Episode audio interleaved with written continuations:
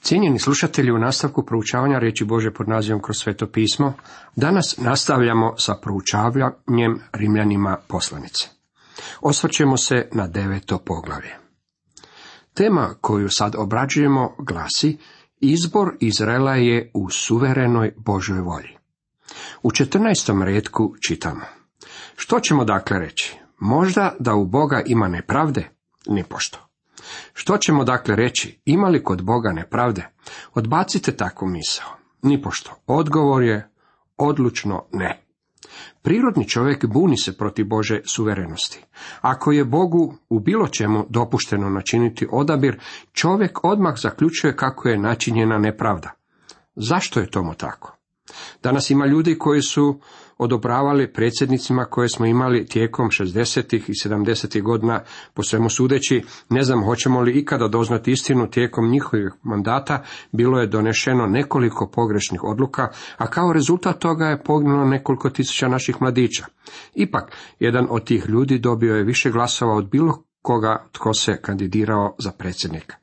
Ono što je začuđujuće je da vrlo često ne dovodimo u pitanje procjene ljudi, međutim dovodimo u pitanje Božje procjene.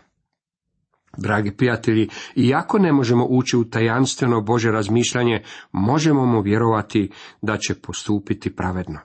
Ne možemo izbjeći doktrini o izabranju, niti možemo izmiriti Božje suvereno izabranje sa slobodnim čovjekovom voljom. Oboje je istinito. Imajmo na umu da je ovo njegov svemir. On je suveren. Ja sam samo maleno stvorenje na zemlji i on mi već u sljedećem trenutku može oduzeti dah. Imam li smionosti pogledati mu oči i pitati ga što radi?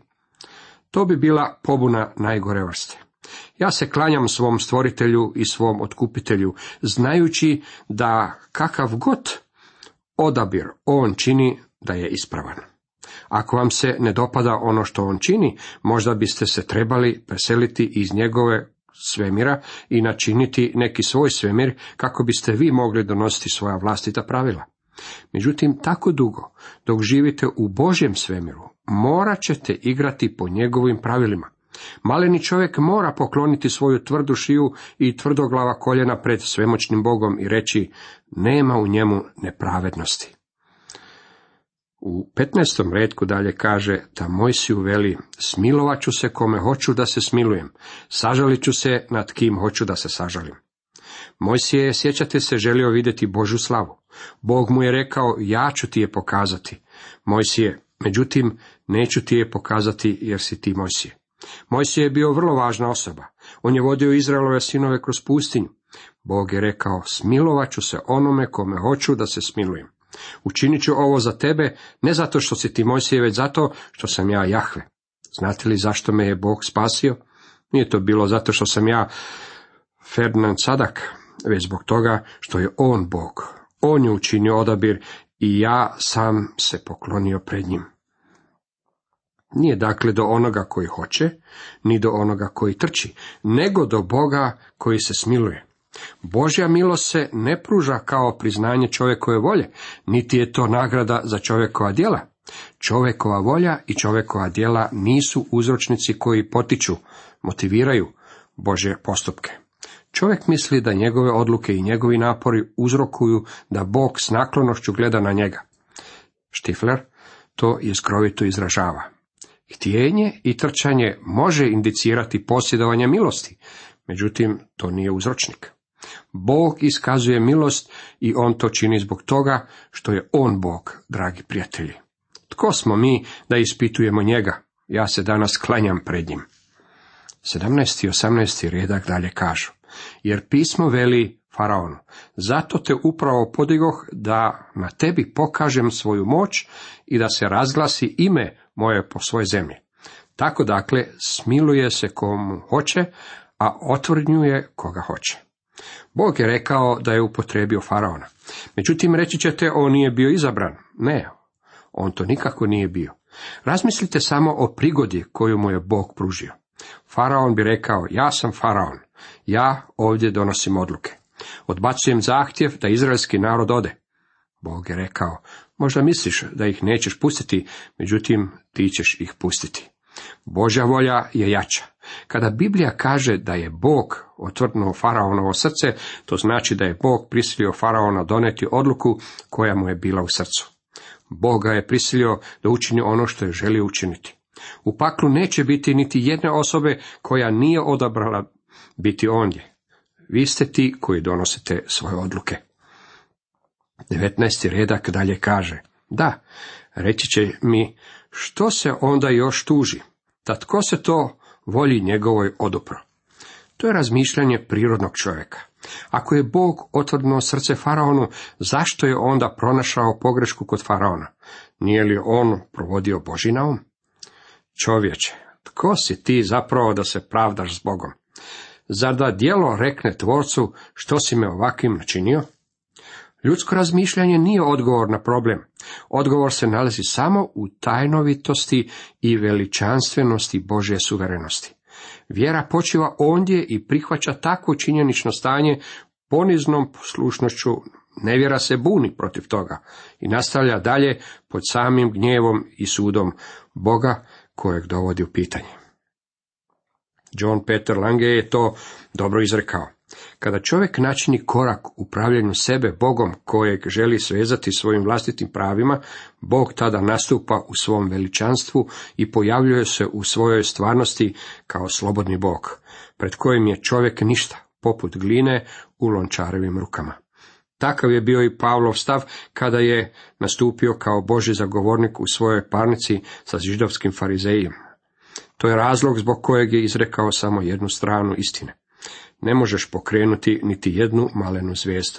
Ne možeš oblikovati niti jedan listić u šumi, niti podići planinu ili isušiti ocean. Pigmeju ispunjen predrasudama i velik u nevjeri.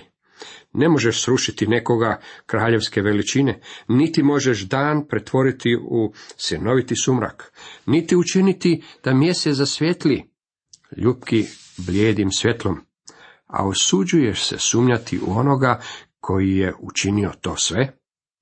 Ono što je važno je da je Bog Bog i da maleni čovjek to nimalo neće promijeniti.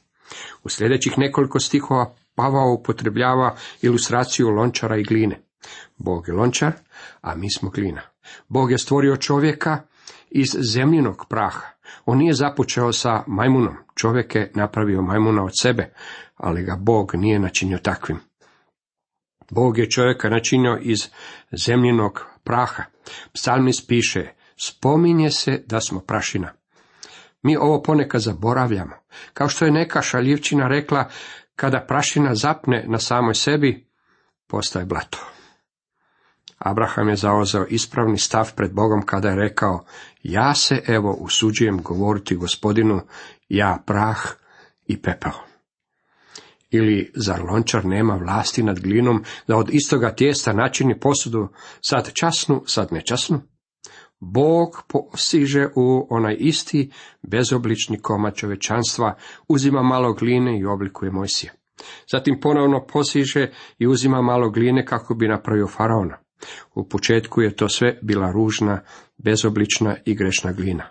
Njegova milost čini posudu časnom, to jest za časnu upotrebu. Lončarevo je pravo načiniti i drugu posudu za nečasnu ili običnu upotrebu. A što ako je Bog, hoteći očitovati gnjev i omaniti svoju manu u silnoj strpljivosti, podnosio posude gnjeva, dozrele za propast, da obznani bogatstvo slave svoje na posudama milosrđa koje unaprijed pripravi za slavu, na nama koje pozva ne samo između Židova, nego i između pogana. Pavao je već ustanovio činjenicu da je Bog slobodan djelovati u tajnovitosti i veličanstvu svoje suverenosti. Sada nam Pavao pokazuje da Bog postupa strpljivo i milostivo, čak i sa posudama gnjeva. Bog ih nije priredio za propast. Pobuna i grijeh kline učinila ih je zrelima za sud. Bog bi bio pravedan i da ih je odmah usudio, međutim on se pozabavio ovim posudama, ne kao sa beživotnom glinom, već kao sa stvorenjima koja imaju slobodnu volju. On im je dao svaku šansu da obznane bilo kakvu inklinaciju koju bi imali prema poslušnosti prema Bogu. Iako Bog mrzi grijeh i mora ga osuditi na potpuno odlučan način, njegova milost stalno teče prema stvorenjima koja su u to uključena. Godet predlaže da su posude gnjeva židovski narod koji je bio uništen 70. godine. Isus je, sjećate se, najavio ovo uništenje, međutim on je plakao nad gradom i molio: Oče, oprosti. Kada je došlo do konačnog uništenja 70. godine, Bog je sačuvao ostatak. To su bile posude milosrđa. U nastavku odabir pogana u biblijskim proročanstvima. U ovom posljednjem odjeljku 9. poglavlja Pavao nam je sasvim jasno pokazao da je izraelski narod bio odabran suverenom Božjom voljom, a ne po nekakvim njihovim zaslugama.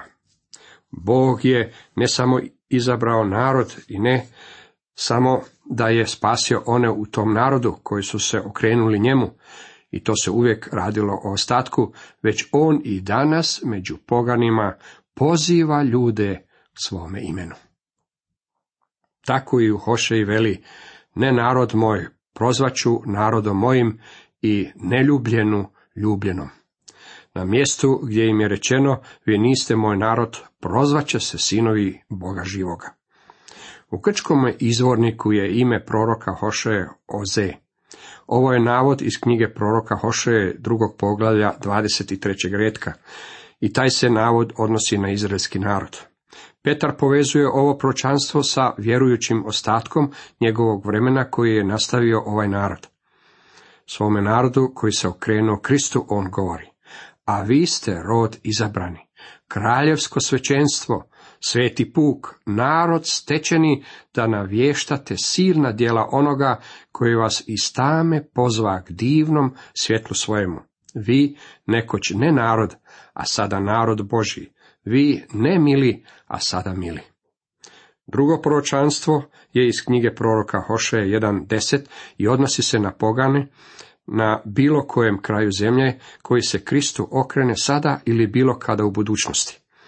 Kao što je to Jakov izrekao: da preostali ljudi potraže Gospodina i svi pogani na koje je zazvano ime moje, govori Gospodin koji to obznanjuje od vijeka.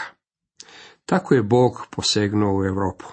On nije poslao evanđelje u Europu zbog toga što su ljudi ondje bili nemoćni i superiorni. Neki članovi bijele rase su smatrali da su oni nadmoćni. Oni to nisu. Kinezi su bili daleko napredniji od mojih predaka u Pavlovo vrijeme. Moji preci, a možda i vaši, nalazili su se u šumama Europe. Jedan kraj moje obitelj bio je u Škotskoj. Rekli su mi da su to bili najprljaviji divljaci koji su ikada postojali na zemlji. Mislite li da je Bog donio evanđelje do njih zbog toga što su oni bili superiorni? Oni su bili sve, samo ne to. Nije dakle do onoga koji hoće, ni do onoga koji trči, nego do Boga koji se smiluje. Ja sam mu zahvalan na tome, kako je to divno. Izaija pak proglasuje o Izraelu: zaista sinova će Izraelovih brojem biti kao pijeska morskog, ostatak će se spasiti, jer riječ se ispuniti i uskoro izvršiti Gospodin na zemlji. Doslovni prevod bio bi sljedeći: Izaja je također u boli vapio nad Izraelom. Ako sinova Izraelovih bude i kao pijeska morskog, samo ostatak bit će spašen, jer on, Gospodin, sprovešće svoju riječ na zemlji, dovršavajući je brzo u pravednosti. Navod kojeg Pavao ovdje upotrebljava je iz knjige proroka Izaije, 10. poglavlje, 22. i 23. redak. U razdoblju velikih nevolja spasit će se samo ostatak iz Izraela. Ako želite vidjeti koji će to biti postotak, valja reći kako danas ima približno 15 milijuna Židova. Znamo da će u razdoblju velikih nevolja biti zapečaćeno svega 144.000 Židova, to je maleni postotak. Dok ja vjerujem da će se i drugi ljudi spašavati tijekom tog razdoblja. 144.000 njih bit će njegovi svjedoci i maleno ostatak bit će spašen.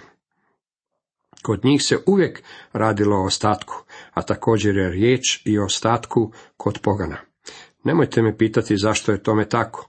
Bog je taj koji iskazuje milost kad bi spasio samo jednog, i to bi pokazalo Božju milost, jer nitko od nas ne zaslužuje njegovu milost. U 29. retku dalje kaže, tako je Izaija i prorekao, da nam Gospodin nad vojskama ne ostavi sjeme, ko Sodoma bismo bili i Gomori nalik. U ovome stihu Pavao navodi riječi iz knjige proroka Izaije, 1. poglavlja 9. retka. Ovo je zapanjujuća tvrdnja. Međutim, ona predstavlja pravi klimaks u ovoj raspravi o Božoj suverenosti. Čak bi i izabrani narod Bogu nalikovao Sodomi i Gomori u izopačenosti i pobuni, da on nije intervenirao u svojoj suverenoj milosti i spasio ostatak. Kakva li je ovo osuda oholog farizeizma i oholog crkvenog članstva današnjice? Samo nas Božja milost i milosrđe sprečava da ne odemo u pakao, ljubljeni moji. To je istina.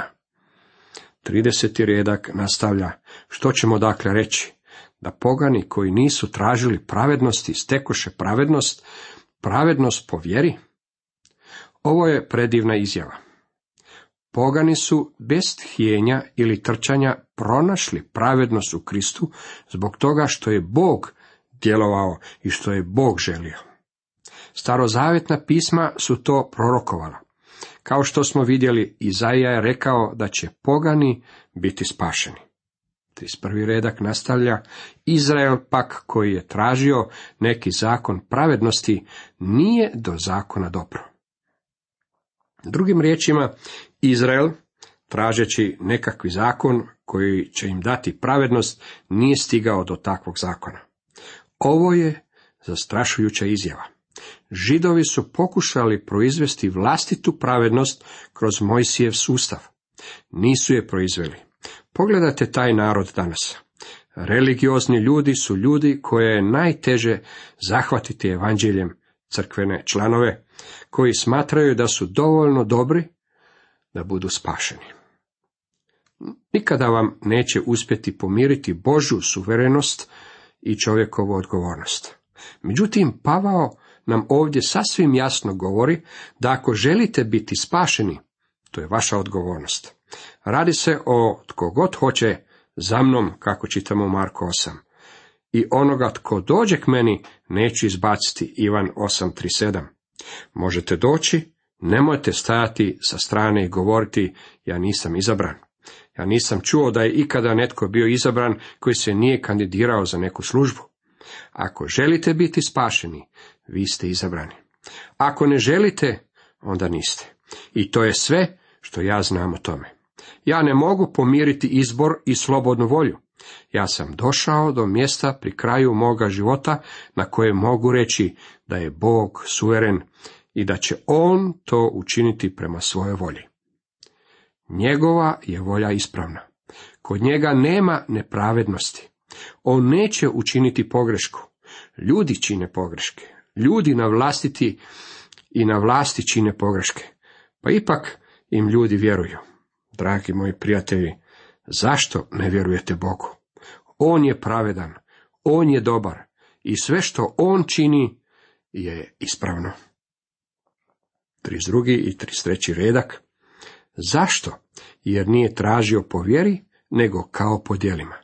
Spotakoše se o kamen spoticanja, kao što je pisano. Evo postavljam na Sionu kamen spoticanja i stijenu posrtanja, ali tko u nju vjeruje, neće se postidjeti. Navod ovdje je iz knjige proroka Izaije 8. poglavlja 14. i 28. redak. Židovi su se spotakli. Poganima je križ ludost. Onaj koji vjeruje, i Židov i poganin, bit će spašen. Ponizni um doći će u jednostavnoj vjeri. Prirodni čovjek još uvijek će se truditi proizvesti spasenje nekakvim prirodnim procesom. On će pokušavati pomiriti Božju suverenost i čovjekovu odgovornost, kao da je krhljavi čovjekov um sposoban i nepogrešiv. Cijenjeni slušatelji, toliko za danas.